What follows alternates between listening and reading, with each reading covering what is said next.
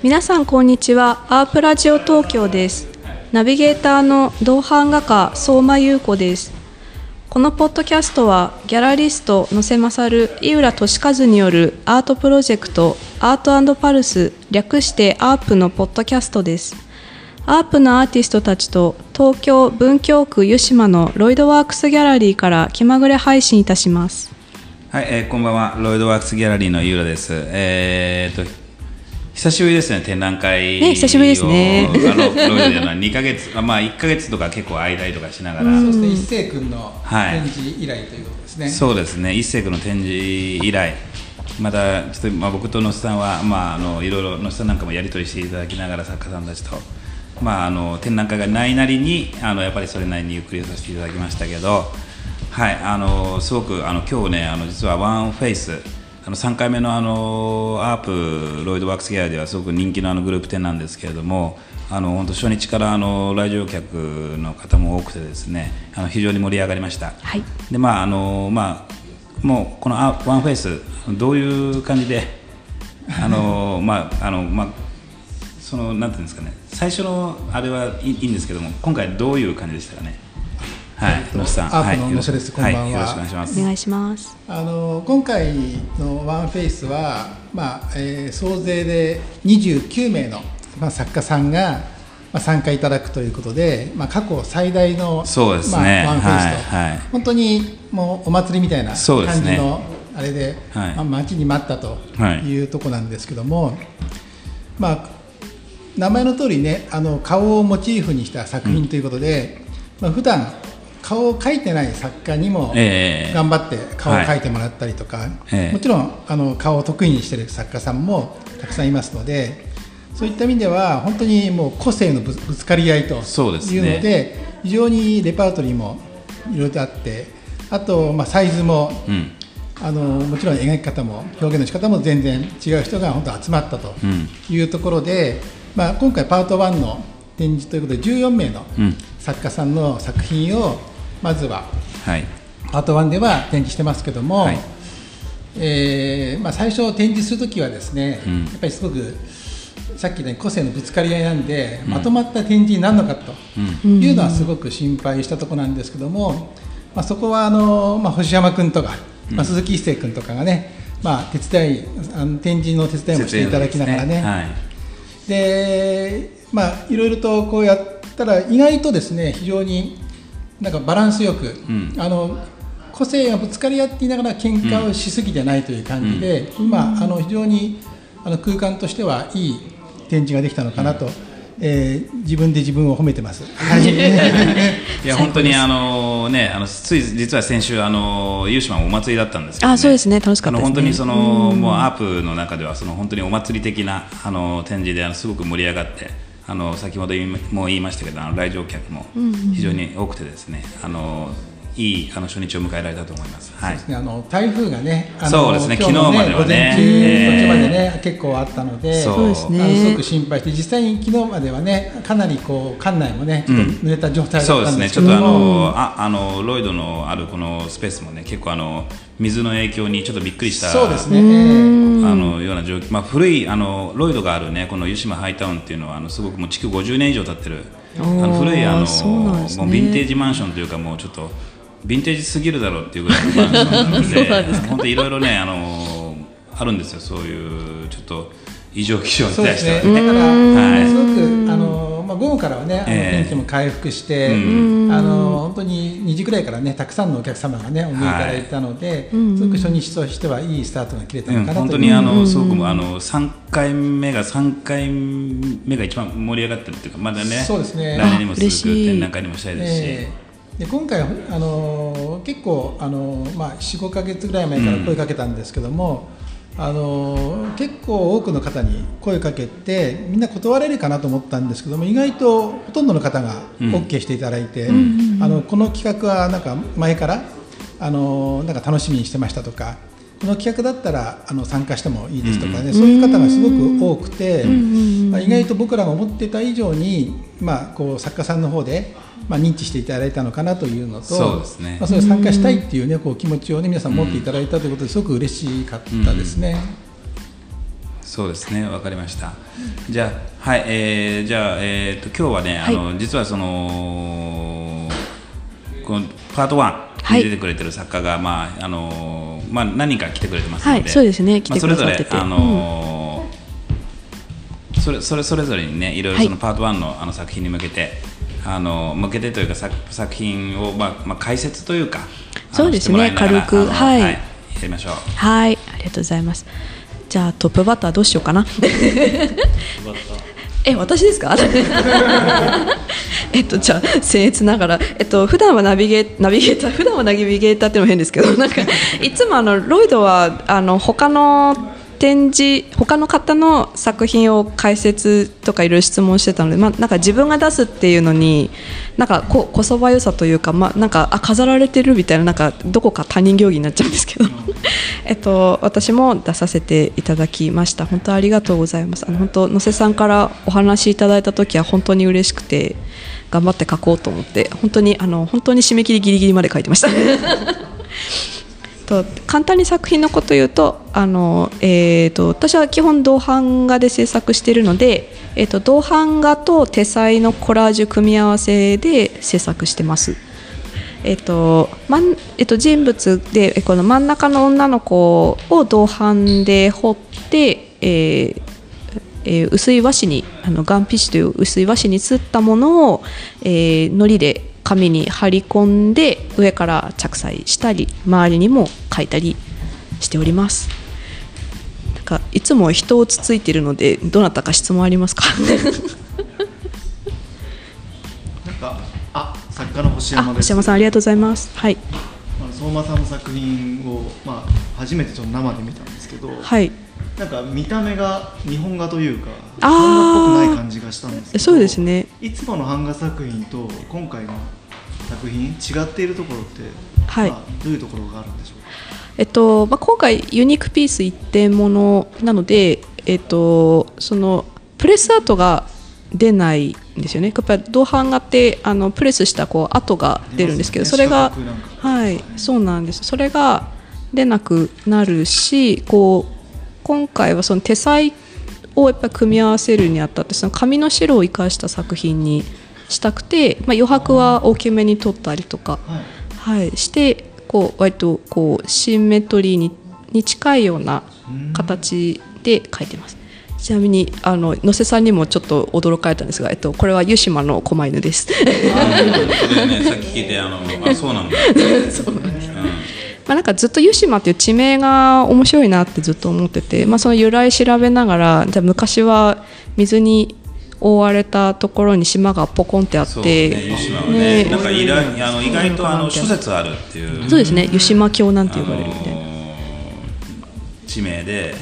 まあ、それが決定的なことはないんだけど、まあ、それがまたねこう、結構こう面白くて、はい、面白い地名だなと思いますけど、ね、そうですね、うん、でなんかこう海水じゃなくてなぜ湯なのかみたいなのはなんか意外と調べても分かんなくて、まあ、湯っていうとまあ温泉なんか柔らかいお湯かなみたいなイメージからな、まあ、結構女性書くことが多いですけどなんか女性的なイメージかなと思ってちょっと少女っぽい顔で。書いてます。まあ、湯島ね、はい、湯島の白梅みたいなね、やっぱその言うように本当に女性的なイメージ、うん、まああとやっぱりそのまああのちょっと数数十年ぐらい前までは、うん、あの芸妓さんたちがたくさん要するに賑わったの下流会だったので湯島は、そうなんですね。ですのであのそういったあの女性のイメージっていうのは。あるかもしれないですね。ね周りの植物もあの上のお花も梅で下の緑もあの梅の実があったりして、まあなんかちょっと梅の春と夏みたいなこうちょっとみずみずしいイメージ水から関連するようなフォルムとかを意識して書きました。えー、はい、完全じゃあ湯島のこの展示のためにあそうですそうです。してるんです、ね、はい。あの優子ちゃんの作品はねあの僕あの優子ちゃんのあの各女性像の顔が好きで。あありがとうございます。なんかねこうなんとなくこうか本当になんか可愛らしい、はい、あの顔描くなってあの前もちょっとお話ししたかもしれないけど本当にあの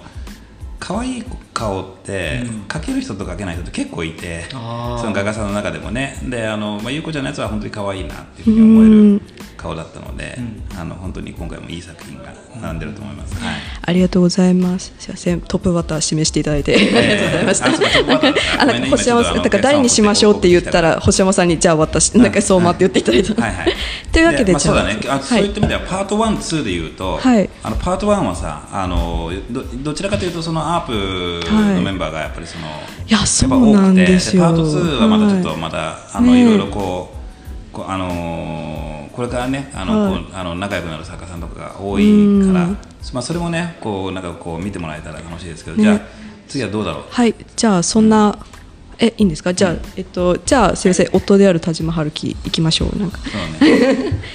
えっと作品をねなんか普段建物で描いててこうね初めての大きな人物の挑戦だったと思うんですけどいかがでした？なんかその苦労したなとか。はいまあそうですね。今回ワンフェイス展えっとそうですね。お願いしていただいて普段あの主にその風景と建物を SF 建築のようなものを描いているんですけど今回人物ワンフェイスってことは、ね、人物を登場させるっていうところでなんだろう。今までそうですねその人物登場しても風景の中にいたりとかっていう程度だったんですけどちょっとメインで書いてみようっていうことで。そうね。そうなんかねちょっとポツンだったもんね今まで。こう端っこによく見たらいるみたいな形だったんですけどちょっとメインで書くっていうことで、自分のその書いてきた世界観を壊さないように登場する人物がいたらどんな感じかなっていうのを結構こだ自分なりにですけどこだわって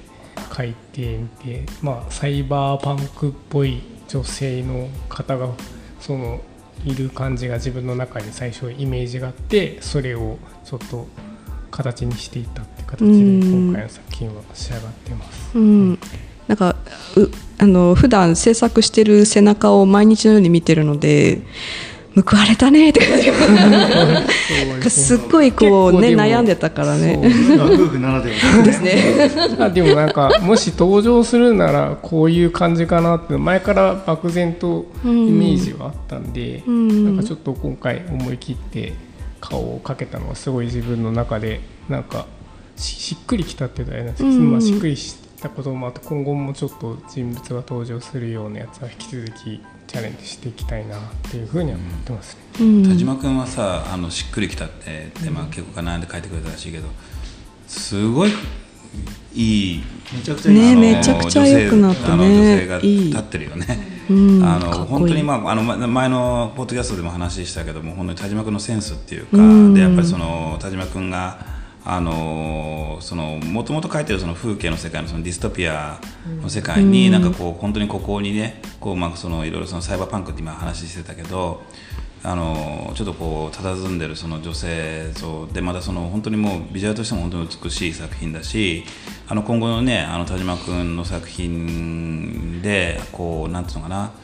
こうそういう人物がいるっていう状態の作品がまたちょっと本当楽しみになるような、本当こっちも欲しくなるようなね感じのこのきっかけになるようなことがこのワンフェイスで出たっていうのはね、すごくなんか良かったですよね。すあのぜひ見ていただきたいですし、あのかなりあのインパクトのある、うん、本当ですね。綺麗な作品だと思います、本当に、うん、あ星山です、あの、はい、僕田島君の見た時に建物とか世界を建物で表現してる作品が多かったので、なんかその住人を見たというか、世界観がすごく深まったっていう感じあの、こんだけこの23年田島君のあの 建物を見させられてあの少しこう少し俯瞰した状態からその中に住んでる人が見えたっていうのがね、面白かったですね。生きてる街そうそうそうそう。あ、確かに。その相互関係っていうのはこれからね、楽しみですよね。人物っていうその建物じゃないキャラクターっていうところが出てきたんで、自分なりにそうしてどんどん展開考えていったらなと。またねマスクでね半分以上顔が隠れてるんですけど 多分美人さんなんですけど、ね、素晴らしいあの、女性像だと全部描かないっていうところもなんか、うん、それ斎藤君のなんかこう隠さ隠れてるなんか部分を覗いた気がして、そうコロナ禍あのうんぬんっていうそのステートメントがやっぱそのワンフェイスにはあるんですけど、まあそこがねあのがっつりマスクを、あのして出てくるところがこのタイミングでね、うん、それもなんかすごくなんか良かったし。うん、うん、本当ですね、うん、個人的にあの同じ CG で作られてる斎藤君からも あのどういうふうに見えたかなっていうのちょっと聞きたいなと思ったんですけど。なんか僕の場合だとこう人を描いてから逆に背景だったり考えるっていう、結構逆な描き方をしてるんで、うん、なんかその作り方っていうか背景をこうちゃんと考えるみたいなやり方もなんかこう見習ってやってみたいなみたいな気持ちになったりとか。むしろ斎藤パイセンのいろいろ研究してもらって。本当に？じゃあ今回はあのじゃあ今流れとしてはこうあのねポッドキャスト聞いてる人はちょっとそのあの位置関係が分かんないけどじゃあこの流れとしてその隣のあの斉藤君に今回物議を醸した。でもあの僕はねすごくいいと思ってて、うん、本当ですね、うん、ね。こちらの方が言ってたんで、うん、やっぱりこうこのワンフェイスの時に、はい、このあのまあもちろん僕もびっくりしたよ。えななあええ何これ？みたいな、あのだけどこうあのやっぱそのちゃいろいろチャレンジしてるんだなってことが感じたし、はい、なんかちょっとそういうことをちょっとでも聞いたらね、そうですね。僕はねあのみあのずっと見てるとなんかねやっぱその現代アートだしやっぱその今コンテンポラリー作家の作品だから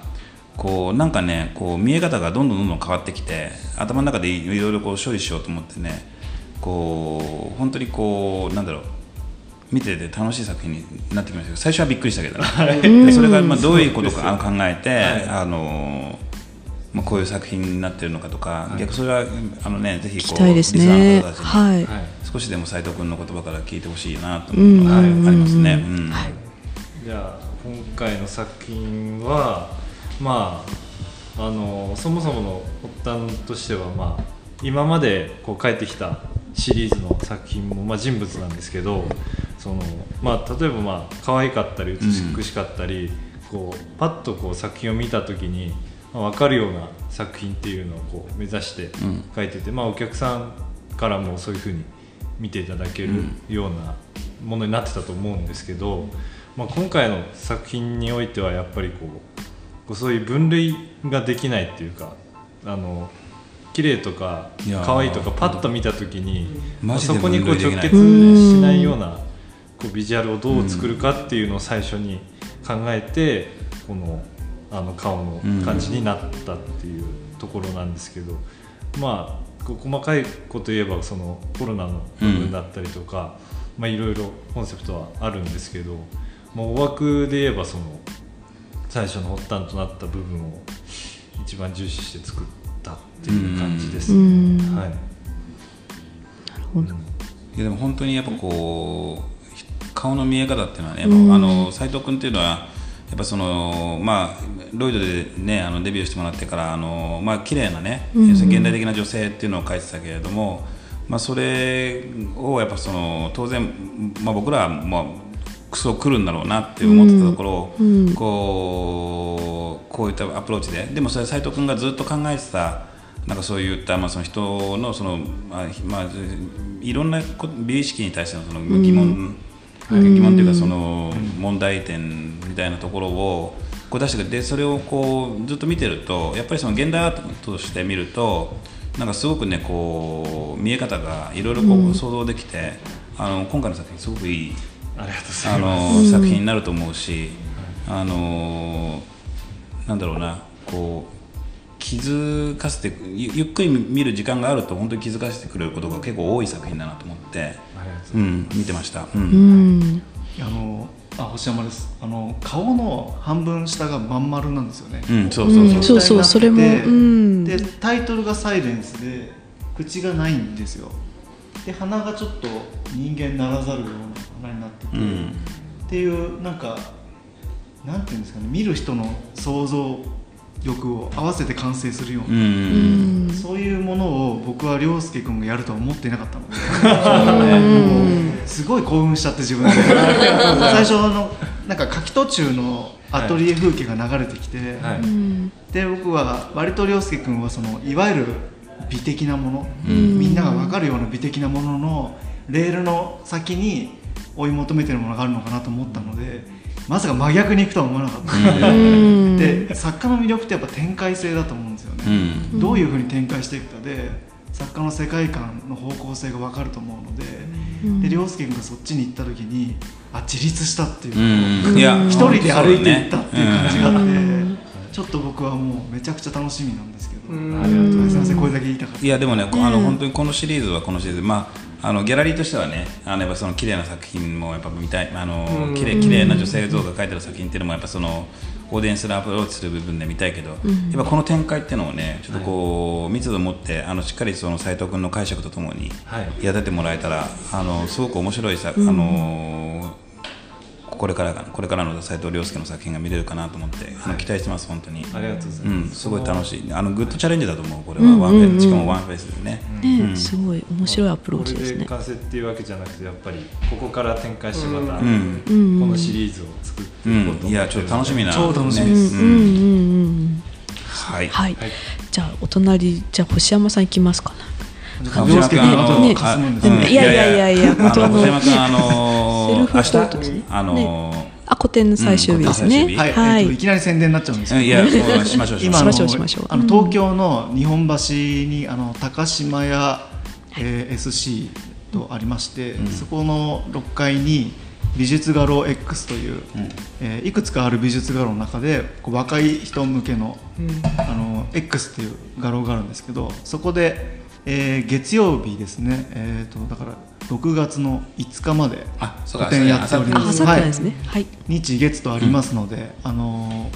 ー、ぜひ皆様お近くに立ち寄るの際はよろしくお願いします。うん、本当にすすごくスケールの大きな、あの展示であの僕もあの、まあ、業界にいろんなあの美術商さんたちといる時間が多いんですけどあの、まあ、俺のとこで井浦君のところでやってる作家さんはすごくすごく良かったよっていうそのフィードバックがねすごくなんかそのフィジカルにあのあったのでで僕も実際行きましたけど本当にねやっぱちょっとロイドではあのでできないあのちょっとすごいあのやっぱその空間なのでそうですね。こうすごくなんかスケールが大きい展示で、あの星山君のスケールがねそれとともにこう見れてすごくあのいい展覧会なのでまだあと3日間ああ2日間か。日間、ね、はい、ありますけども、はい、よろしくお願いします。一応見どころはあのギャラリー自体が細長くてその長辺にこの絵をくっつけて並べてるっていうのがあって、あれすごいですね。それであの並べてて鍛造作品を群衆として見せてるっていうのが、うん、作家の一番やりたかったことですので、うん、あれあれあの順番っていうのはなんかそれあのそれなりに考えたというか。もう皆さんには伝えられないような細かい自分のこだわりがこだわりがありました。なるほどね。でもすごく、あの本当になんかこうその並びを見てるとなんかこう何のつながりもないような感じもするんだけど、でもやっぱりその全体のそのあの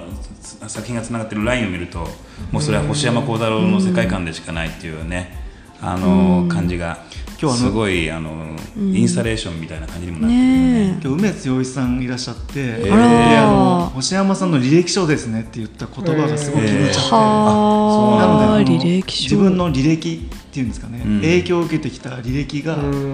の、なんだろうその人物に投影されてるっていうことをなんか履歴書っていうふうに表現されてて、あいただきってもらってすごい。いいいいコメントですね。すごい。梅さんのことは素晴らしいね。本当ですね。かっこいい、まあ、でもその、まあ、確かにその今回のそのあの一つのラインの星山君の作品は確かに梅津さんがおっしゃるようにあの履歴書履歴書ではあるんだけどもともとねそういったことを積み重ねてきた結果のあのあの一戦なのですごくあのそれが伝わってるんだなっていうのが改めて感じてその言葉っていうのはすごいことだね。うんですみません、古典の話ばかりになって。で今回の作風がですね、そうあのね。ちょっとまた違う区切り方というか。自分の作風にシリーズに名前つけていて、サイコロジカルコラージュというタイトルをつけているんですね。これって、まああのまあ、今までのコラージュって物理的に貼ったりするコラージュだったのをこう物を貼るんではなくて自分の書き方とか表現をこう書き換えてコラージュしていくっていう意味でサイコロジカルコラージュって名付けているんですけども、うん、それのちょっとバージョンをアップさせようかなと思ってて、うん、ちょっと今までと構造が違っているんですね。で今までは画面全体を区分けしていて全てをこうなんだろうな例えばいろんな人の側面っていうのを全部こう分けて楽しい時とか起こった時とかいろんな経験をすると思うんですけどそれに応じてこう分けていたものをちょっと顔の方にキュッて寄せて周りを全部こうなんていうんですかね写実的にしてるんですけども、あのなんていうんですかねより主題を真ん中顔に絞ってるっていう感じですかね、うん、今までは全部を分割してたのを顔のところだけにこう絞って、うん、あのより主題を強調させるというようなことをしていて、まあ、ちょっとこのシリーズをこの、えー、ロイドバークスの11月の個展がありますのでそれまでちょっと育てていって、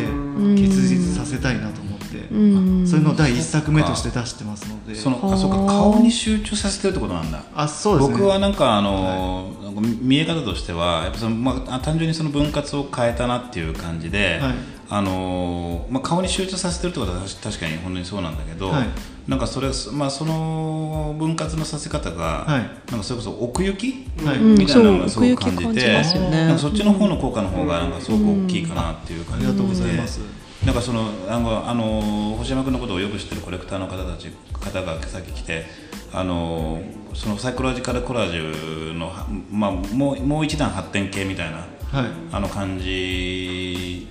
だねみたいな話をしてくれたお客様いたんだけど確かにそうだなと思ったし確かにこうねあの変わりましたよね。そうなん見え方が。なんかやっぱこう自分の主観的なものをコマの中に入れて、うん、あの怒ってる時は激しい書き方になったり、うん、あの神経質の時は細かい書き方になったりっていうことを意識して書いてるんですけど、うん、なんかこの何ていうんですかね写実っていうんですかね、いわゆるみんなが共有してる映像ってその分割の中の一つじゃなくて、ま、周りの背景じゃないかな、うん、すいませんちょっと説明がなかなかまとまってなくて。なんかあのちょっとはっきり理論化できるように頑張ります、うん、でも。まだ11月まで時間があるので、あとねやっぱそのここ3年あのワンフェイスやってきてますけど、あのなんか星山君はなんかあの1年に1点あのセルフポートレートをあそうですそうです。あの書くっていう、はいことらしくて、まあ、それがここ 3,、ね、ここ3年かな、ね、あのワンフェイスに出してくれてて、まあ、今回もあの当然セルフポート、ね、当然じゃないですけど、セルフポートレートで。2023年版の自画像ということで、はい、であのそうそうこの絵の中にあるあのニットキャップをあのかぶってねかぶって収録来てください、お話ししてくれてますでこれも自分が晩年もう絵を筆を折るって時に、今まで描いた自画像を全部並べて、こうパラパラ漫画のように見たいっていうそれそのためだけにやってます、計画があるんですね。そっかだからポートあのポートレートなんですね。なんか、ね、ななぜポートレートを出したのかなと思ってそこ気になってたんです、ね、そうそうそうでもかかなりこうレンズとしてもねこう奥がやっぱこう、うん、今まではもうちょっと平面的だったのが平面の分割だったのが本当奥行きをすごく感じる、うん、あの手法あの大まかには全くあの崩してないんだけどなんかすごくなんか効果的にあの新しいやり方してきたなっていうふうに思って、ね、ちょっとこう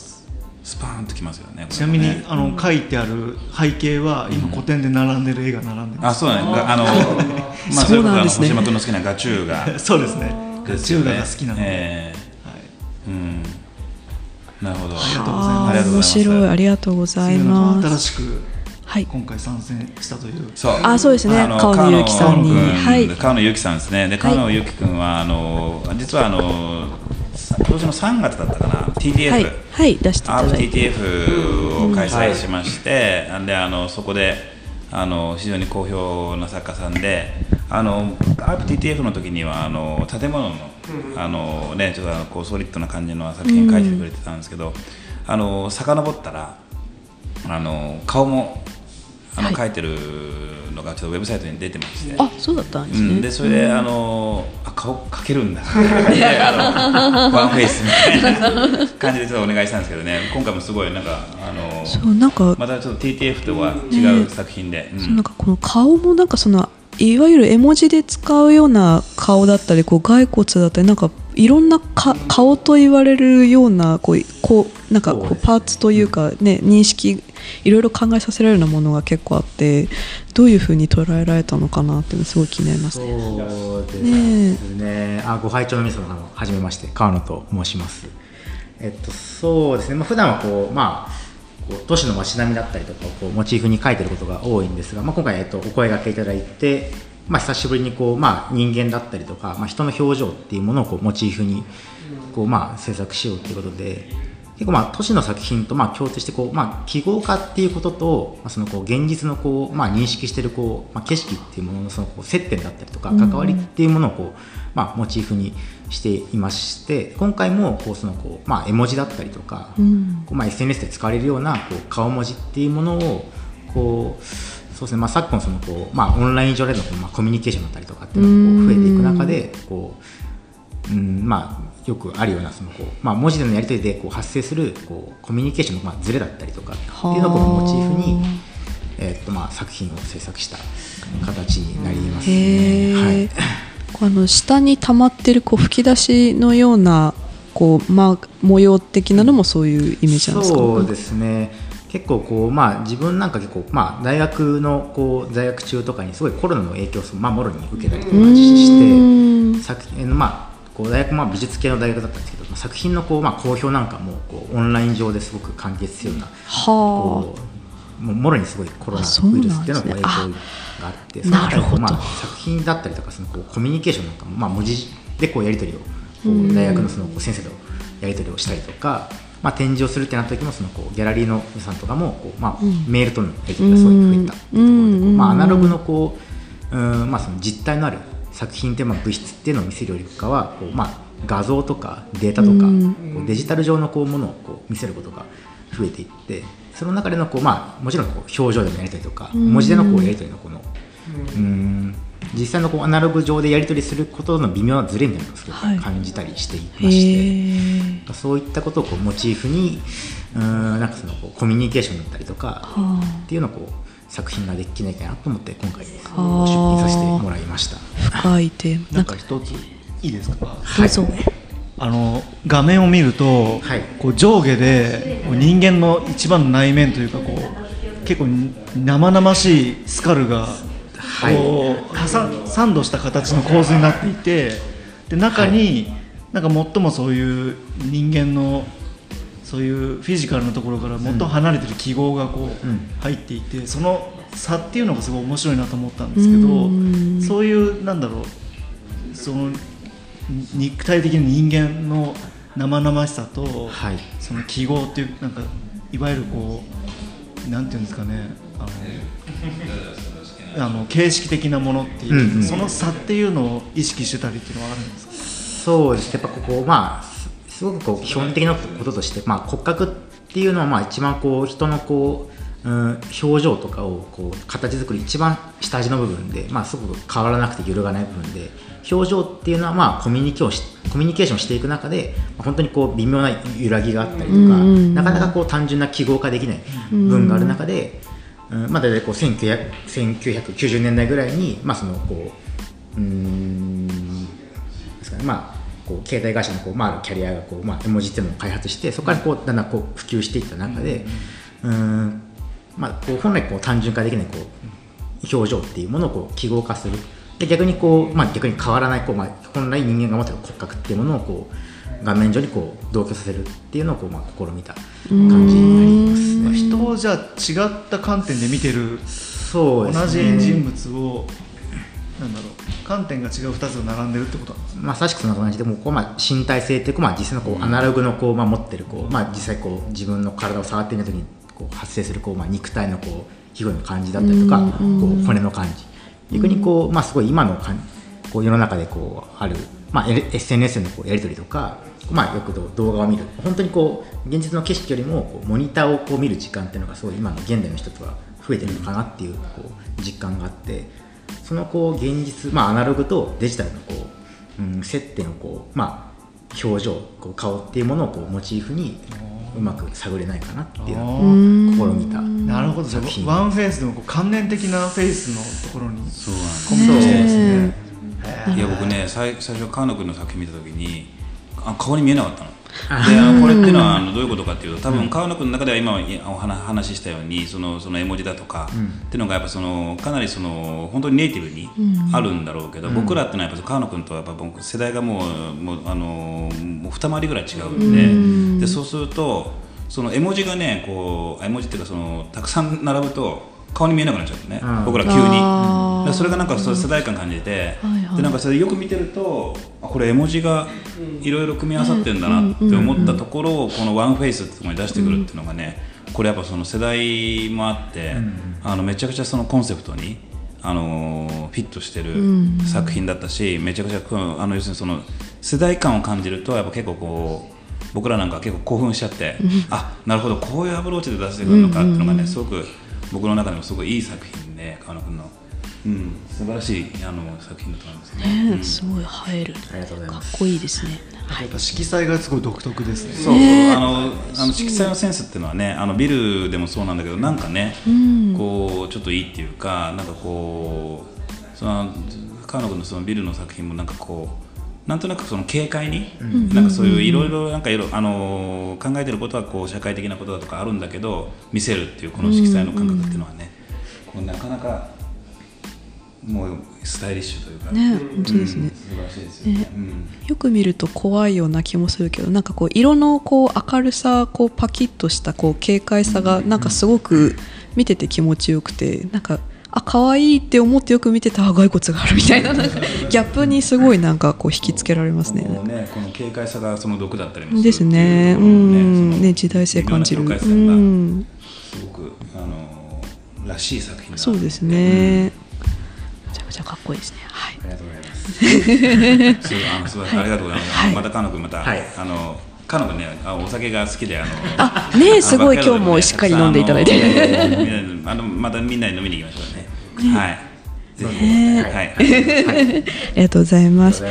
はい。じゃあ、えー、キャル千春さん行きましょうか。お願いします。はい。はい。今回のモデルはどちら様ですか？あの芥川龍之介です。ですね。すごいこう芥川龍之介をどう捉えたらこうなるんだろうなってずっと見ながら考えてて、うん、こう色の使い方だったりこうなんかか頭のなんかこうぐにゃぐにゃっていう動きとか、うん、めちゃくちゃ面白いと思って、うん、最初私芥川龍之介に全然見えなくて。私的にはかなり忠実に書いてるんですあ本当ですか？でも、えー、書き手はねそう思っちゃいますよね。書いてる本人だから分かるけど。多分この芥川龍之介の写真から撮ってるだろうなってちょっと思ったけど、うん、どどうなったらこうなるんだろうなと思って、うん、ちょっとめちゃくちゃ見てて面白かったですね、うん、なんかそのままずその人物を描くときに自分がその好きな人物とか思い入れがある人物とか興味がある人物を描いてるんですけどで芥川龍之介はもう本当その通り好きな人ででこの人をあの絵で描きたいなと思って選んだんですけど、うん、うん。でまあその人物はこれまでもたくさん描いてきていて今後も描くんですけどこのこの絵に関してはあの結構あの直情的に描いてます。うん。だからなんかまあもちろんなんだろうなその計算づくではないけどあのまあ下地のあの蛍光の黄色があるじゃないですか。はいはいで、まあ、芥川を描くっていう前にあのその下地あまあでも連動しますか。あの下地とその描きたいモチーフの自分の中でのイメージとでその下地の蛍光色にそれがのよりなんかお互いが引き合うような色を選別して選んでるんですよね。そこまでの準備は自分で整えて描くんですけどで描き始めた時にはもうどうなるかわからないっていう状態なんですけどだからまあ直情的って言ったんですけどそれであの、うん、まあそのなんか両面を使いながらあの一気に変えたものですよね。でその後もちろんあの丁寧にあの何日とか、まあ、日にちを経て丁寧に仕上げていってますけど、っていう、うん、ちょっと感情的に近いものがあるかもしれないですね。じゃ自分の結構こう手のこうか直感的にガッとこう動かした筆致とか、うん、こうそういうのをこう割とこうしっかりこう残残しながらというかこうそれをし信じて仕上げた作品っていう感じですかね。ね。うん、なんかねその意識だけで書くと自分のなんか想像を超えるものっていうのはできないのでなんか両方使ってるんですよね、意識と無意識って言ってしまえば簡単な簡単なんだけどそうじゃない別ななんかあのものも存在もいてそれをタッグで描いてるのであのその力をあのちょっと利用しました。なんかそのあとどうぞ。はい、あごめんなさい。前からきっと聞いてみたかったことがあって、うん、このモデルはどういうふうに選んでるんですか、うん、モデルは多分そのそのなんだろう星山君と同じように自分が本当に好きだったり興味があったり思い出がある人。だから心を自分心を心を持っていない人物像は描かない、あのペラくなっちゃうから、うん、なるほど。ありがとうございます。とんでもない。なんかその芥川龍之介っていうモデルを決めてからい色とかを考えるんですか？なんかその色の選び方ってどうされてますか、うん、それね。はい。それね。そう。そうなんだよ。あのそれねあのやっぱそのあのねそこなんですよ。で絶対的に自分が芥川龍之介のそれぞれが思うイメージってあるでしょ？ありますあります。イメージって、あのなんだかんだ色が連動してくるんですよね。でそれもあの生かしながら探りながらと同時にだけどそれとは別にあのー、この色でやってみたいとか、ん、なんかそれとは全く関係ない突発的な衝動もあってそれをなんかねあのミックスして結合させたいの。結合させてでそれがマッチした時にこれでいくぞっていうのがあって、本当にその絶妙なところで決まる。はあそういうこう自分のこうなんかこうか勘だったりこれを使ってみたいでもこの色が似合いそうとかいろんなこうせめぎ合いの中で、うん、色を決めていくんですね。いう、まあ、ちょっとギャンブル的にもなるかもしれないけどでもやっぱりなんかその人物芥川の人物の魅力もあるけど、うん、でもそれを扱うことによってその色の力っていうのもすごく作用するので、うん、あのー、なんだろうどっちが勝つかじゃないけどあのなんだろうその絵の力色の力と人物の力とあとはそのその両面を見た時のそのそれを自分がどういうふうに自分の中を透過してあの表現するかっていうのがあるからそこの折り合いですよね。うんうん、でこれでいきたいって思って決まったらじゃあやるぞっていうこともあるしまあ芥川に関してはそうだったんだけどでもそうじゃない場合ももちろんその強引にねバッて振る舞う時もあるけどあの一概に言えないんですよね、うんうんうん、でも今回はちょっと、まあ、直情的にバッて書きました、うん、なんかその勢いパッションみたいなのがかっこいいなと思いました、うん、毎回のことですけど、うん、いつもそういう勢いがかっこいいなって は映える作品だなと思ってたので、うん、鮮度はね鮮度をすごく大事にしてるので、うん。うん、チェルちゃんねあの芥川も過去に何点か書いて何何度も書いてるけど、やっぱそのどんどんどんどんなんかねこうチェルちゃんの芥川っていうのがその芥川っていうタイトルの絵っていう感じになってきてるなと思ってそれはそれでね結構ね僕らもなんかこう面白いなと思って見ててそれで完結あの完結しあの完結とかこう結構こうモチーフは芥川龍之介なんだけど、えー、その千春ちゃんの絵としてなんかこうすごく融合してきてる感じが描けば描くほどするなっていうのがねここに極まってる感じもどんどんするし。あじゃこれ歴代の芥川作モデルにした作品を見てきて、うん、こうだんだん千春さんになってるみたいな。ね、心の芥川あの千春ちゃん芥川好きで芥川描いてた頃はやっぱ芥川龍之介を描こうとしてたんだけどなんかもうどんどんどんどんなんかこう。なんかそのじあ好きな芥川書いてるのにどんどんどんどん自由になってるんだけど、やっぱ芥川に見えるっていうなってきてるんだね面白いですね。芥川どんなに書いてても芥川に見えなくちゃいけないんですよ。だって芥川書いてるんだから、うん、じゃあ何だっていいじゃんって話でも初めて見た人はね、これじゃあはい誰でしょうかって言われた時に分かんない人。いやそれびっくりなんですよね、でもでもねでも でもそれはあの木原千原を見てくれてる人とかなんかはどんどんどんどんねあの芥川がもっとあの変化変化っていうかその芥川なんだけどこうあの変わってってもいいと思うし、うん、もう本当にだからその多分千春ちゃんの場合はこうその芥川から感じるパッションだとかそういういろんなあの情報を得てあの、まあ、肖像画を描いてると思うんで、うん、だからそこがね結構ねどんどんどんどん面白いしあの極まってきてるなって感じがしてね、うん、あのいい作品だと思いますよこれ、本当に。ありがとうございます。ありがとうございます。よしはい、じゃあじゃあ。次一星君かな、ね、はい。鈴木一星君です、よろしくお願いします。鈴木一生です。よろしくお願いいたします。いやもう一世君ね、アライブお疲れ様でした。もうあれから一ヶ月でした。あもうも。う一ヶ月で今あとはね、あのツタヤもあそうですね、ツタヤもね、怒涛の。怒涛の。ね怒涛の展覧会ラッシュ。うん。自分もあの。なんか宣伝みたいになって申し訳ないんですけども、うん、えっと、銀座ツタヤさん、えっと、アートウォールで、えっと、6月9日まで開催させていただいております、うん、あのよろしくお願いいたします、はい、ありがとうございます。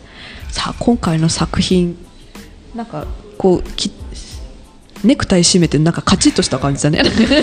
そうです。あのありがたいことに結構その作品をまとめ、うんまとまった作品を発表させていただいてあいただく機会があのここ最近多くて、えー、自分の中でも今年に入ってからの人物というのは割と抽象化されたあのシルエットで描いていたのですけれども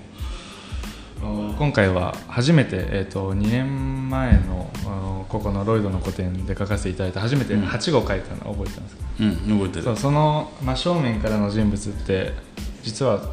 こういうかっちりした、うん、あの真正面の人物っていうのはそれ以降あまり描いていなくて、うん、というので、えー、シルエットとしては割と初めて人物を描いた時の意気込みというのが、うん、えーとまあ、今回の作品には、えーと、感情としては含まれております。うんなんかモデルみたいなのっているんですか？なんかこうシルエットを考える時とかなんかどういうふうに決めてるのかな、ね、自分の人物のコンセプト的にも国籍もジェンダーもなくかろうしてその人間として分かるっていう。自分の中でそのメインはまあ抽象画と表現しているのか分からないんですけど、まあ、写実ではないので、それを人物に落とし込むっていうのがとてもその難しかったんですよね。なのでやっぱその自分の中での疑問っていうのは忘れてはいけないと思うので、えーとまあ、特定の人物誰かを書くということはあのあえて避けてはおります、うん、だやっぱりでも書きたいなという人はいるんですけどねうん。第1個いいですか、はい、橋山です、今回あのすごく、まあ、いいなと思っててそれがネクタイがやっぱりかなりポイントになってると思うんですけど、はい、ネクタイっていろんな象徴的な意味があると思うんですけど、はい、伊勢君の中でどう消化して今例えば形とか、はい、そういうあと社会性とか、あと、まあ、機械的になっていったり、まあ、礼節だとかいろんな面があるツールだと思うんですけど、はい、それって今回どういう意味で、まあ、入れたのかなっていうのがちょっと気になりました。ありがとうございます。作品普段の作品も制作していく中でのそのコンセプトというか考え方っていうのが、えー、前に比べてより具体的になってきているという実感もありましてで発表している作品多くのお客様が女性らしさを感じてくださっているらしくでも自分の作品人物の作品にはその男性らしさっていうのがないっていうので、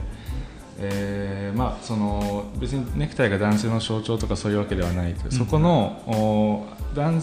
もう本当に男性のアイコンではなく、うん、今やネクタイっていうのは男性でも女性でもどちらでもつけれるものですし、うん、えー、それを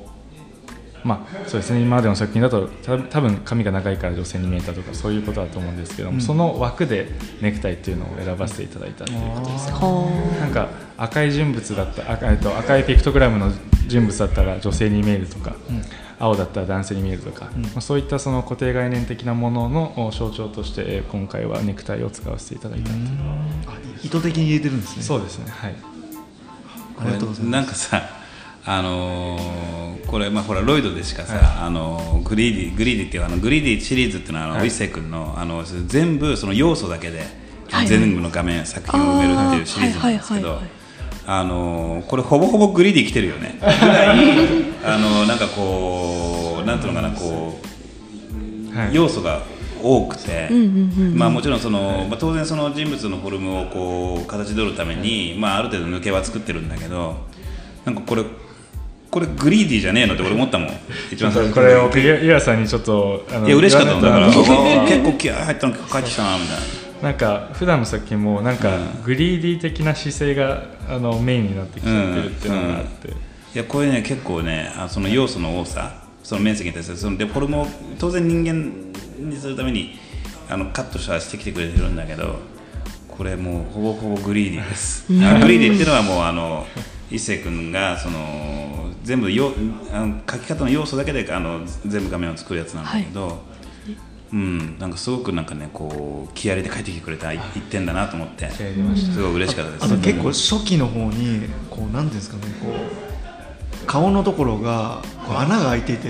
ゾーンみたいな、うん、そうそう なんか結構どこまでもこうなんかデビッド・リンチの、うん、そうね、どんどんあなたの精神が入りますよみたいな。ちょちょっと私もそう思ってたの。あれが出てきたのがちょっとなんだろうセルフコラージュじゃないですけど、はい、なんか自分の昔のスタイルとかも入り混じってきて、うん、なんか贅沢な作品だなって思いました、ありがとうございます、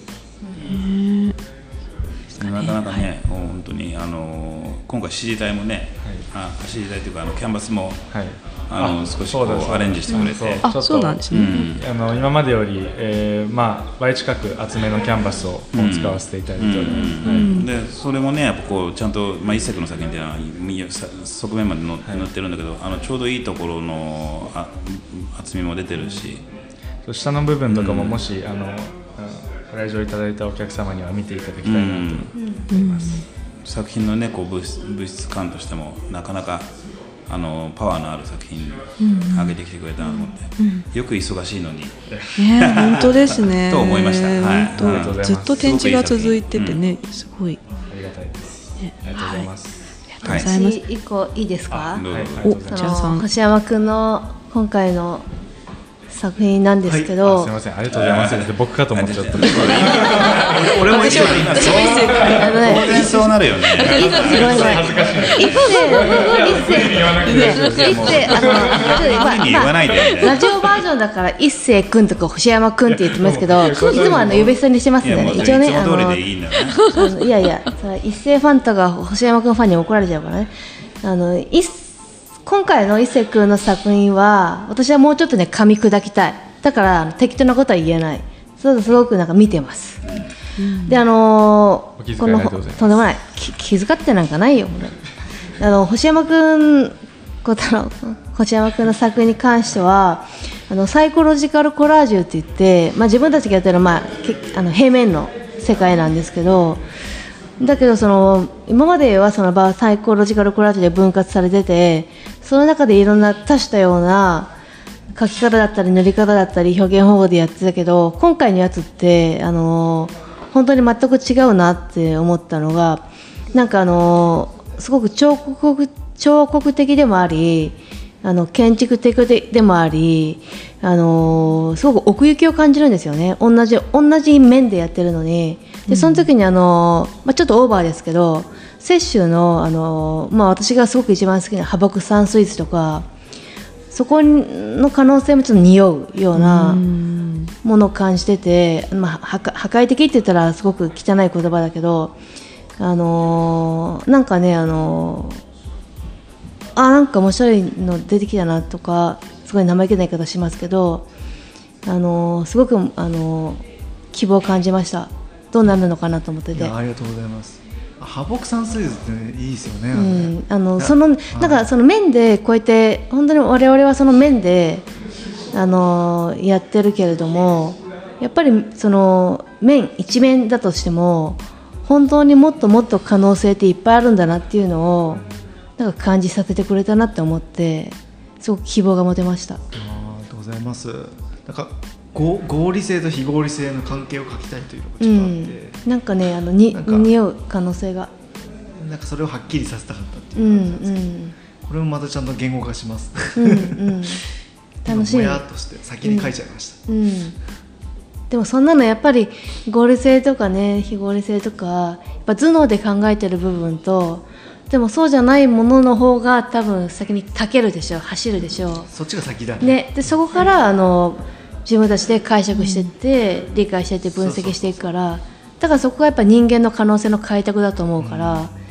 それのなんかねその希望を感じてあの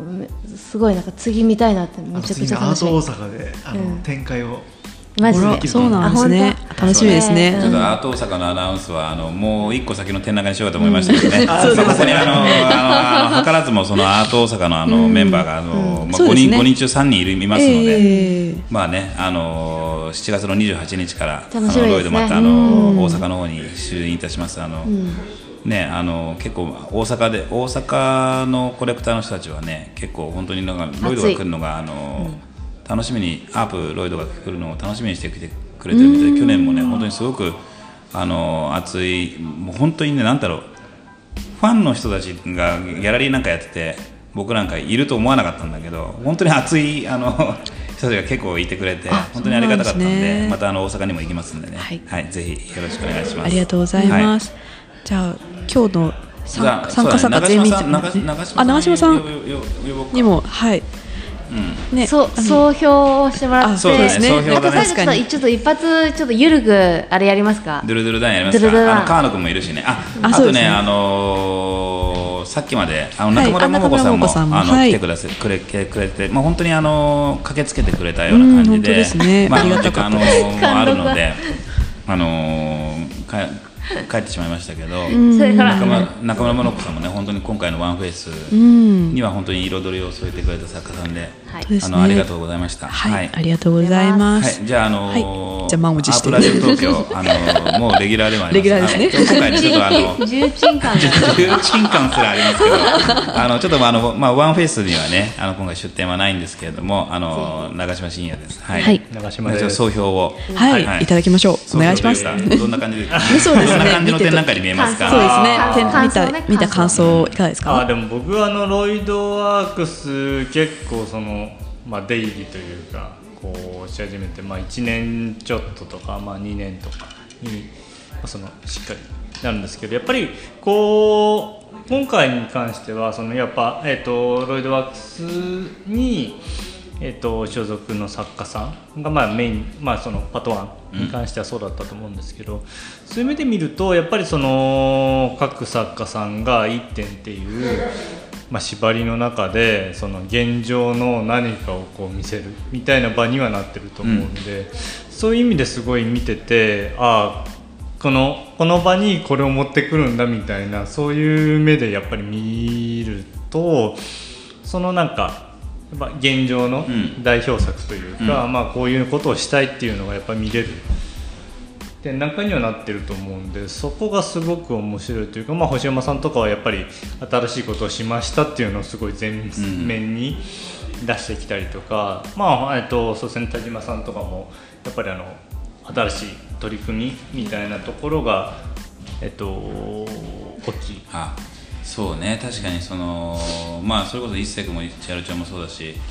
あの星山君も、まあ、みんな本当にね新しい取り組みがそうです、ね、あの1点だからこそ、あのまあ、しかもその、まあ、ワンフェイスっていう顔をテーマにっていうモチーフの芝居があるからこそその取り組みがこう如実に見えるっていうところはもしかしたらあるのかもしれないね、うん、本当にね。あとまあなんかその追ってるというかやっぱりその作家さん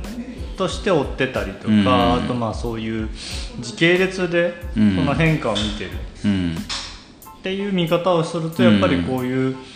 グループ展で何を出すのかみたいなところのなんか面白さはすごい感じれたのが、まあ本当今回のワンフェイスのパート1だったなっていうありますね。はい、ありがとうございます。めっちゃご意見番みたいな。いやいや、でも、本当に、あの、でも、確かに、本当にそうだと思うわ。この一点し、あ、確かに、その一点一点って見ると。あのまあ、当然その、まあ、そのそれぞれの作家があのやってきたことの延長線ではあるんだけどそれがやっぱこう1点ずつ並ぶとあのあお疲れ様ですあのさんがお帰りになりましたお疲れ様です、であの1点ずつ並ぶとあのそれをこう感覚的にこうキャッチしやすいっていうのはもしかしたらあるかもしれない、本当にこれ。うん、今ちょっと長嶋さんに言われて思ったけど、うん、そうですね。取り組ね本当に斎藤君の作品なんか本当にいい例で、そうですね、本当に、そこにあのこれを出してくるっていうのがやっぱりその今の取り組みみたいな。だからででもやっぱりその、まあ、来年以降もやっぱワンフェイスっていうのはそういう展覧会でやっぱありたいですし、うんうん、すごくいい話だと思う、今のはね。うんね。はい、ありがとうございます。あのー、どうですか？はい、えっ、ー、と今どれくらい撮ってる？はい。えー、ほぼちょうど一時間ですね。一時間？はい、じゃあまあまあ最近ちょっと長くなりがちなんですけど、ね、まあでもまあちょっとあのー、せっかくねみんな集まったし川野君もいるから、はい、あのドゥルドゥルダウンをあの、はい、千春ちゃんが好きなで千春ちゃん？千春さん。あじゃあね、あのーはい、ドルドルダウン僕がやりますよ。はい。あのゆうさんがドルドルダウン、はい、じゃあこのつなぎではい。何か喋りましょうか。うん。えー、そうですね。はい、出ました。つなぎましたね。じゃあ、あの今日はじゃあ川野くんがあのゲストでいるので、じゃあこれあのちょっとタップだけしてもらって、質問ルーレットみたいなものなんですけど、タップタップしていただけると。はい。はい。えっと今もはい。え今も昔も好きなまるまるの話。今も昔もあ昔も。はい好きな。あこれはいけるんじゃないですか？ずっと好きなもの。あ長ちゃん長島さん行きましょう。じゃああのー、えー、っとですね。展示を何個か見てきましてですね、うん、でえっと木原健志郎さん。うん、あの今あと、はい、アートダインで、はい、あの、あれなんかねいいいい作品でねこれも、あのちょこっといただきましたけど、うん、はいあれ見てきてでなんかあのまあ要はあのフィギュアとか、そういうのを並べてっていうところでなんかあの思ったのがすごいあの昔で僕なんかもゴジラのおもちゃとか食玩とかめちゃくちゃ集めたりしたんですけど、まあ、結構な結構そのどっかのタイミングで捨てたりとかするんですよね。それで結局なんか当時一番大事だったおもちゃとかは今失われてたりするんですけど、うん、あれなんかもう取っといた方が絶対いいなと思って今昔ももうだから好きなんですよ。だからでやっぱりちょっと離れる時期はあるんですけど結構今その作家としてもすごい重要なピースとなってるんですよねそのおもちゃとかは。それを残しておかなかった後悔がすごい嫌で。でもそれなんかちょっとね、まあ、僕作家じゃないからちょっとあの半分分かったようなふりして言う言うとやっぱりほらあの作家さんってさやっぱそのやっぱ記憶の断片みたいなものがこう集積して、でその自分のその制作につながることってあるとすると、ね、やっぱそれがまあそのなくなってしまったからまああの美しいのがさ今あるあるのとちょっと物質的な感覚となんかそのあのちょっと精神的なノスタルジーとちょっと違うとするとあるんだろうねそういうなんかこれ持ってた方が良かったなみたいな、ね、まあ、それが手元にあると。なかなくてその失われたから良かったみたいなのも当然あるとは思うんですけどやっぱりこの後悔としてははあるだろうね。それはモチモチーフになるなったりする場合があるからね。そうですね。だからやっぱリアルにああいう当時の、まあ、当時のおもちゃとかを今持ってたら、違うアプローチは多分できたというか、その見てなんかあったみたいなのがあると思うと絶対捨てない方がいいな。だから今から例えば大学生とかも絶対捨てになっていたいようなところはすごいありますよね。昔ほどねやっぱそのもう僕らももう40代後半になるとあまり物も買わないしってとこあるんだけど、昔は買ってたからねやっぱいろんなもんね。あのまあ、うん、そのなんか取捨選択も当然あるんで,、で今もそんなもの持ってたいとは思わないんですけどただやっぱりでも昔のねあの、うん、本当たわいもないものがめちゃくちゃ値段高くなったりとかさ、まあ、これはまあ 変な話だけど、ね、あのあるじゃない？ありますあります。そうだからそういうのあるよね。うん、うん、本当に改めて考えるとやっぱあすごい大事だったなと思う。と、うん、まあ、今昔あれあのケンシロウ君のやつはさ、あれ今も持ってんからあれ持って持ってるのを写真にしてるんだよね。写真にしてそれを絵にしてるから。そうだと思うんですけどね。まあでもケンシロウ君も若いからね。まだ小学生だってまだ2 5 6でしょ？あの、小学生小学生の頃に買ったものってだって2 5 6だからまだ10年10年そこそこ。持ってるっちゃ持ってるよね。その実家の、うちなんかやっぱほらあの家が結構引っ越し引っ越しなんかしてるだからそのすぐ捨てろみたいな話になったりとかしてそれもあります。ねだからそれはあるかもしれないですね。環境ありますよね。ねあっちの方で、あのまあご実家っていうのはね、ペンキペンキ屋さんでね、あそうですよね。あのあるだろうから多分、あ残ってるんだろうね。ねでそれを結構ノスタルジー感それ結構幸せなことかもしれないね。それはなんか作品にやっぱ消化できるっていうのがすごい、確かに確かに今日本当見て、いやめちゃくちゃじゃあ、あのケンシロウ君のよりも幸四郎君の方がもしかしたらサイコパスなのかもしれないね。あ の感覚の違いですね。違いがね違い面白い。ねまたぜひおねお話聞きたいですが。なるほど。そこにつなげますか。なるほど。ありますか。面白い。なんだろう。じゃ川野さん。今今も好きだけど昔も昔から好きですみたいな。昔も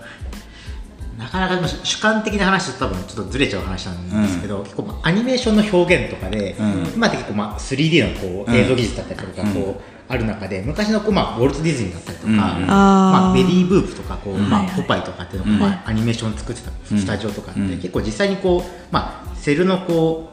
うなんですかねこう、まあ、手書きでやった、こうベタ寄りの表現と、こう背景とかにこうジオラマを使って、それをこう実際にこうなんて言ったらいいですかね。撮影してそれをこうまあコマ撮りして、こうまあアニメーションを作ったっていうこうまあ経緯があったりとかして、こう今ってすごいこうすぐまあハイビジョン化されてたりとか、解像度がすごいこう高いくなっている中で昔のこうまあなんかアナログの手法とかっていうのはすごくこう今のうん、自分の中に惹かれるところがあって、まあ、自分の作品とかにもつながるところがあるんですけど、なんて言ったらですかねうん。なんか昔のこうなんか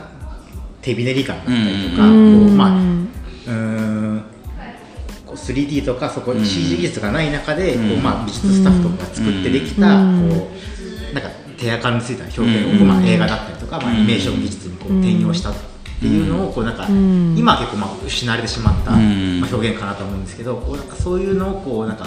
うん今、まあ、映像作品とか、まあ、映画とか見直したりするとこうすごいなんか面白いなっていう。か、あなるほどね。あのすごいもうさっきのもあの、まあ、川野君のの今今回出してくれてる作品の話とはさなんか俺も結構こう、まあそのまあ、ジェネレーションギャップっていうとそのアート業界であんまし言っていいのか悪いのかよくわかんないんだけどだけどあの例えばその今の若い子とかなんか若若い作家特に20代前半ぐらいの子とかなんかは逆に、まあ、僕らなんかが当然見てきたものに対しての、うん、なんか変な渇望みたいなのが、あのまあ、変なっていうか、まあ、あの当然そう渇望みたいなものがあってそれちゃんと見てる作家とかああの人たちなんかね。だからそこら辺がねこう結構こう今あの今なりの技術とその解釈とあの感覚で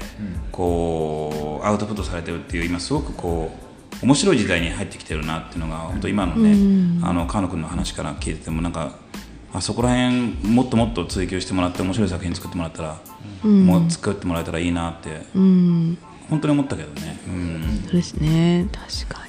まあ、デジタルデジタルしていく、まあうん。そうねまあ、ちょっと昔とか、まあ、30年代とか、うん、30年前40年前とかなんかこう、まあ、すごい人のこう手手だったりとか、こうアナログ的な、身体的なこう表現がすごくこう、メインストリームにあるっていう、なんかそういうのがこう今の、まあ、自分が生きてる中でもなかなかこう失われていったので。なんかそういうのこうに対してこう、まあ、こうぬくもりだったりとか、こうまあ、欲求だったりとかっていうのはすごく求める部分がいやあるだろうね、あるだろうね、あってほしい。そうですね。だからこそやっぱりこう絵の具を使って、まあキャンバスにこう実際こう布を作る。そうですね。そこら辺はやっぱこうね、あのそのそれぞれのあのアーティストの制作に、その自分も自分あの自分たちの世代の人あの人間もあの感じられたりすることがやっぱりその表現とやっぱその感覚のつながりになったりとかして、こう一緒の時代をね生き生きできたら、結構幸せなことだよね。本当ですね、確かに。今の川野さんの聞いてて私もまあ、一個これだなっていうのがあって、うん、文房具？今も今も昔もなっていうのはあの画材？文房具女子ですか？好きですね、であのまああの画材を使って絵描くか、まあ、アナログだから文房具はまあつながるとは思うんですけど、うん、そのあの絵描くための画材としての文房具ではなくてあの普通にシャーペンとか、うん、なんかあのレターセットとか、ハサミとかあのめっちゃ普通にあの字書くためだけの文房具もすごく好きで、あのなんなら私幼稚園から使ってるハサミいまだに使いますからね。あ新しいものが好きなんじゃなくてあなんか新しいのであるじゃない？なんかこんなことができますよみたいな文房具。あります。あそういうのも好きだしみなんかそういう文房具最新の文房具特集の雑誌とかこうコンビニとかで置いてあったりすると、つい見ちゃうんですけど、うん、なんか最新のも好きだけどなんか意外と愛用して手に馴染んでるのは昔からの、うん、あのは昔ながらずずっとある、使ってるものっていうなんか、まあ、自分がすごい物持ちいいっていうのもあるんですけど、なんかそういうのも多くて。それぞれあの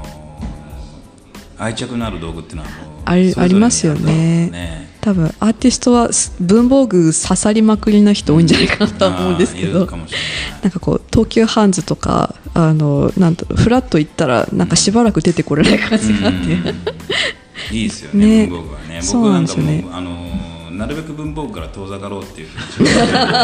文房具ってほら自分でやらなきゃいけないじゃん書いたりあ、まあ、そうなんですね、あの多分穴を打つんでも、うんうん、なんかな何するんでも、はい、そのなるべく遠ざかりたいんだけど、うん、あれの良さっていうのはあのたまにさあの朝のバラエティー番組とかでやってんだよね。文房具女子がなんかこう紹介してるとか。はいはいはい、うわこんなのあったらめっちゃいろいろやれできるような気がするっていうかお前 俺そもそもそもそもそれやらないじゃん とかあるんだけどでもすごくあなんかなんだろうねあのあなんでしょうね。いい感じ。そうなんですよね。ね、うん、そうなんです。なんかそれこそこう誕生日プレゼントにあの今年は夫から田島春樹からあの万年筆いただいたりとか。万年筆。そうそう。あのさ万年筆って俺使ったことないんだけどあなんか万年筆ってなんかあのちょんちょんってなんかインクつけるんじゃないの？あつけるタイプもあれば、つけペンタイプもあれば、あのインクカートリッジのタイプがあって、そうですね、はい。インクカートリッジの方を持ってるんですけど、なんかそのにじみとかあの濃い薄いが出て、今やってるそれ。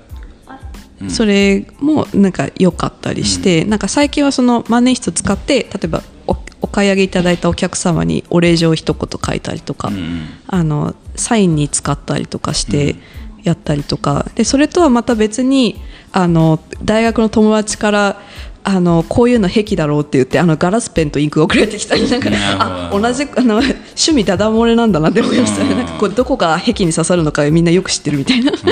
文房具好きでしょっていう感じが、文房具はいいですね。ねそう、はい、とこですね。なんかありますか？そうですね。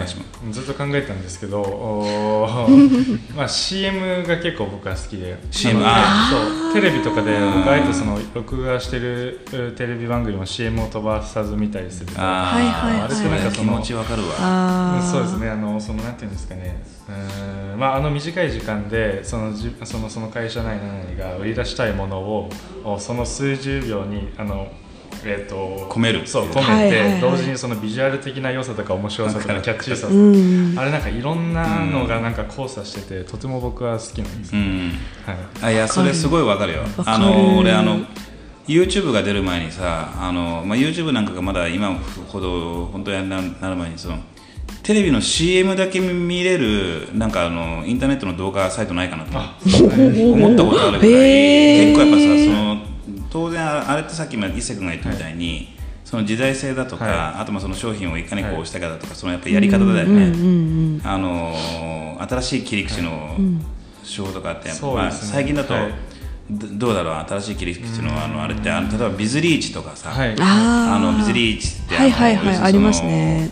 要するにその数十秒の中でもうドラマにしちゃうっていうのが流行ってたりとか、やり方が結構そうですね。ねあのいろいろその時代時代であったりだとか。岩さんのおっしゃったやり方ということでいうと、うん、あのまあ今やり方って言い方じゃないのかもね、まあ、ななでもまあ俺らはね、うん、ちょっとその業界知らないからやり方みたいな言い方になっちゃう一つあのあのまああの見てる側として面白いのがあすごく時代えー、を通してそのコンプラが変わったりとか、してはいけない表現とかそれが如実に現れる。ので、まあ、それは全てのメディアに共通するものだと思うんですけども、特に CM っていうのはそうだなと思います、言葉選びもそうです。し昔のねあのダダンボヨヨンボヨヨンみたいな。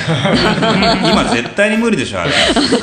あのあれ何のコマーシャルだったか商品名 商品名忘れちゃってそのそのそういうのありますよね。エナジードリンクエナジードリンク的なやつだよね。なんかあの商品名忘れちゃってそのなんかそのフェーズフェーズだから それあのコマーシャルの力だよね。そうですね。なるほどね。いやめっちゃわかる。わかりますわかります。あでもそれいいの言ったね。あよかったです本当に。あのはいじゃあた田島君なんかありますか？うん。そうですね。私の場合だと夏メロですかね。夏メロ、ね、自分が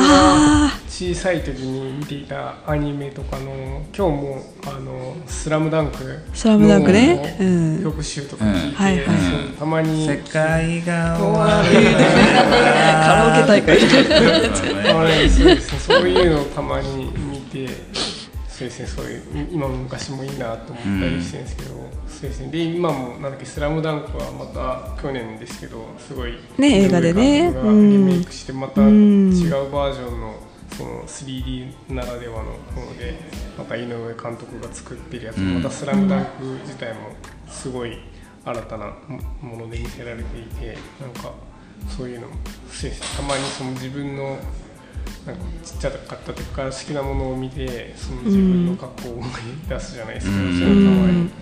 たりしています。あれだよね、なんかね、あの、うん、結構朝いろんな音楽かけてるけどあの大体90年代。の自分がちっちゃかった時の曲がいや最近の米津さんとかあもう聞くけどね聞いたりもするんですけど、やっぱり、うんいやでもねそれ分かる。あのやっぱりねあの俺もやっぱほらいろいろ商売者やってて、いろんな人とカラオケ行くとか、まあ、コロナの前とかね、うんうん、コロナ後はあんまりないんだけど、そうですね、でもまあたたまにやっぱその立場的になんかどうしてもそいろんな人と飲みに行かなきゃいけなくてカラオケ歌わなきゃいけない時とかあって でもちょっと前までは本当にねなるべく最新曲歌ってやろうかと思ってたの。あそうだけど、あのさなんであのある程度の、ね、年齢の方たちがずっと演歌を歌うんだろうって。なんかずっと思ってた時があってでやっぱりねある僕も今48なんですけど今のあの年齢よりちょっと前の時に分かりました。やっぱねもうあの世代の曲歌ってるのが一番気持ちいいし、こうなんだろうそれ新しい古い関係なくね、でまあそういうお酒飲みながらあのカラオケ歌ってのはそういう場かなと思ってねあまりあの新曲を追うのやめました。あなるほど。でもたまに、あのーね、新曲の中でも刺さる曲があるっていうのが、まあ、それでいいかなってそれはかん最近感じすごく感じますね、たまに入ってくる曲、たまに入ってくる曲あるよね。ね。最近入ってきた曲で今度やりましょうかね。みんなの最近刺さった新曲シリーズみたいな、気になる。あとまあねあのアニメとかね。あの今もあの推しの子とか今あのロイドのバックヤードだと推しの子の話でも俺が一番知ってるの私が一番知ってるで。すごい言い合いになってますけども。まあちょっとこの推し推しの子特集なんかもやりながら千代ちゃんなんかありますか？あの今も好きだけど昔もあの私もすごいめっちゃ考えたんですけどあの昔も好きだけど今も好き、うん、ないですね。ないあないんだ。あのこれあのアプラジオ東京のあのお決まりですから、ね。だだあるあるになってきましたね。なんか本当にあったらいいんですけど、なんだろうあの思いつかないというか。まあ思いつかないだけで多分結構ねあると思う。うん。あじゃあちょっと千代ちゃんがないなら俺言っていい？あちょっと今言っていいですか？そうなさそうなる。でしょ。だから俺今そのトリガーもちょっと引いたあのー、これはね、まあ、ちょっとちょっとギリギリ結びつけておお帯させましたけど、うん、あのー、今はやってないからその堂々と言えないけど、うん、あの釣りだね。釣り。ああ魚釣り魚釣り、まあ、今はやってないからっていうのはあるけどでもまあ東京に来て、ねうん、東京に来て、そのまあ行く機会がないからやめたけど、あのー、まあ昔からやってて今もやりたいっていうのは釣りかな。っていうそう。全然絵と関係ないけど、えー、どういうの釣ってたんですか？もう全部あのブラックバスもだしバス釣り、あの海海釣りもだし海釣りもであの川釣りのフライも、フライフライもやってたり。あとなんかあの船釣りもしてたし、ただなんかトローリングとかわーってすごい生きのいいやつトローリングって何ですか？えトローリングって何ですかなんだろうそのカジキみたいなやつをするやつはやってないけどあもう超本格的なやつですね、うん、それ以外はあの全部やってましたへえすごいただ長期に移って被害がなかったんでやってないけどへえ釣り一緒に遊びに行きたいです。ね釣りとかもゆっくりね、行きましょう。みんなでやりたいですね。ねやりたいですね。そんな時間があったらいいな。ね作りたいですね。あの楽しいですよ。あのああれなんかねあの朝まずめとか夕まずめとか朝方とか夕方にあのそのまあ時期によるんですけどすごく魚がこう跳ねる時があるんですよ。虫がバーって湧いて。でそこに魚が捕食するんですけどその時に入れるとねめっちゃ釣れるんですよ。そういう時間帯があるんですね、はい、へえあもうプロのような。であとその なんかその時のなんかそこの空間にいる時に本当にその時になんか鳥が起きてチュンチュンチュンまあスズメじゃないけどあの鳥が鳴いてたりなんか川のせせらぎだったりとか木の音だったりとかあのちょっと霧が出て出たりとかなんかねいいんですよそれが。わかりました。はい、はい、ありがとうございます。ありがとうございます。あでもいいの聞けました。じゃあどうだろう、今日ははいじゃあ時間的にはそうですね。えー、1時間19分を回りました。じゃあいいんじゃないかそうですね。時間的にね。もう一回デルタダウンはいいです。もう大丈夫です。またあの最終最終日もありますからね。はい、やります。じゃあ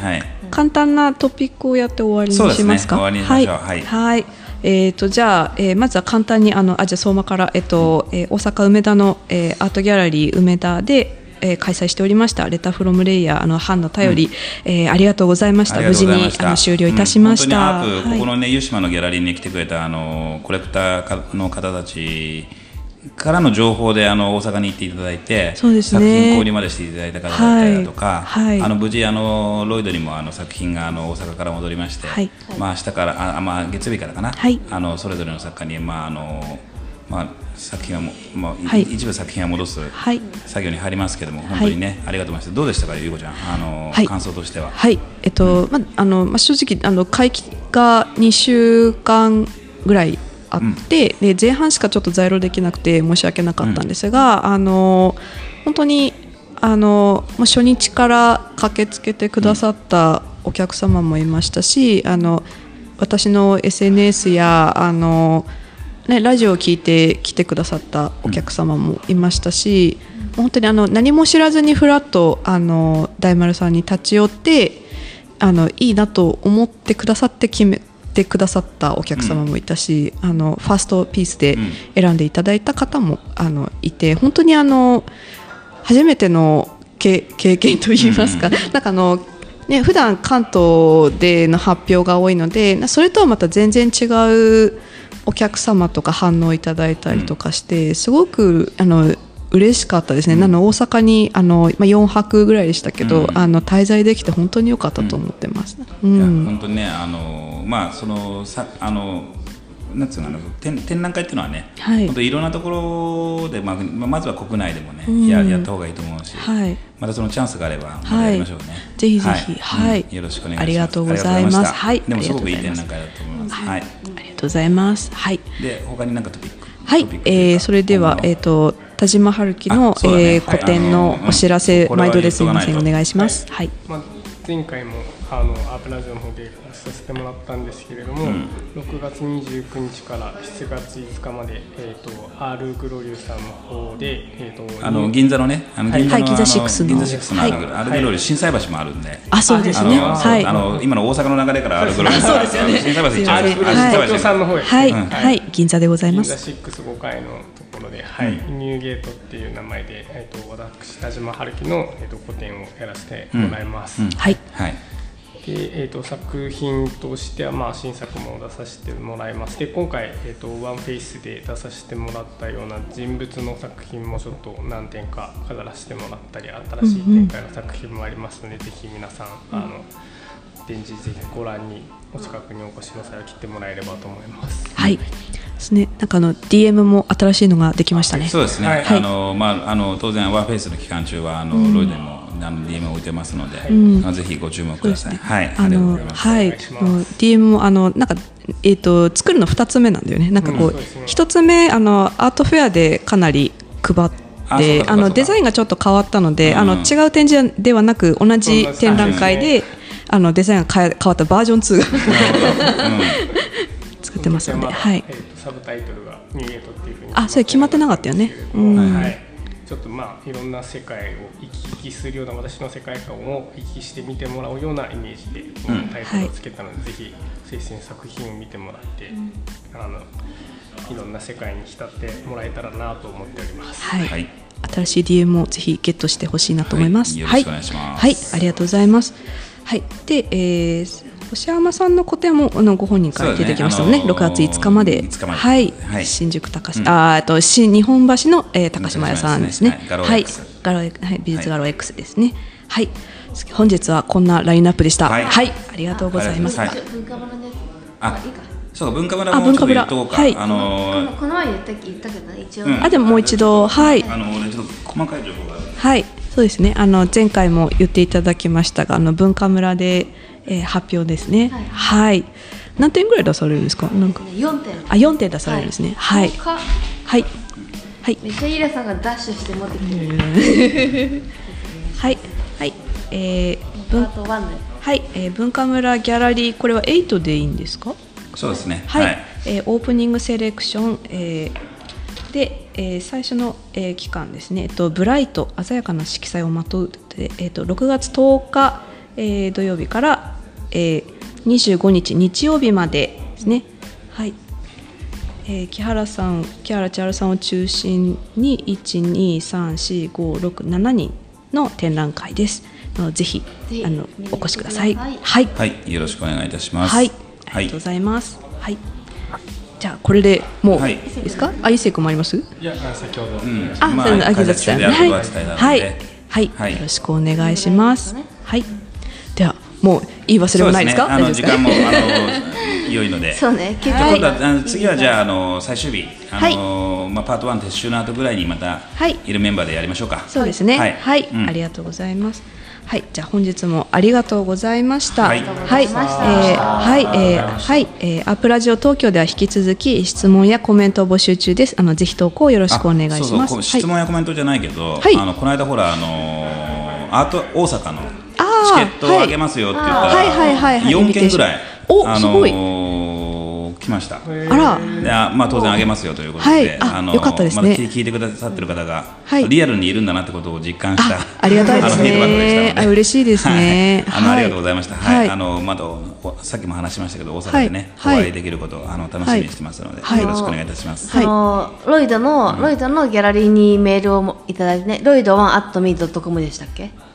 あまあ、あんましちょっとあの雑な情報を あの、まあ、あのロイドワックスギャラリーのメールでね。どこに送ったらいいのか分かんない、はい、あんまどこでもいいですよ。あのインスタグラムでインスタグラムでもいいですしあの SS 何でもいいですので。じゃあこ公式サイトでも SNS でもご連絡いただけたらということで、はい、あのまだあまだあるんですか？数はなんか。まだありますよ。あそうなんですね、うん、はい、あわかりました。じゃあぜひぜひままだ先ですので、ぜひご応募ください。はい。えーとでは次回の配信は、えー、6月11日、えー、日曜日を予定しております。あの、お楽しみに。はい、はい、えー、それではまた次回お会いしましょう。ありがとうございました。ありがとうございました。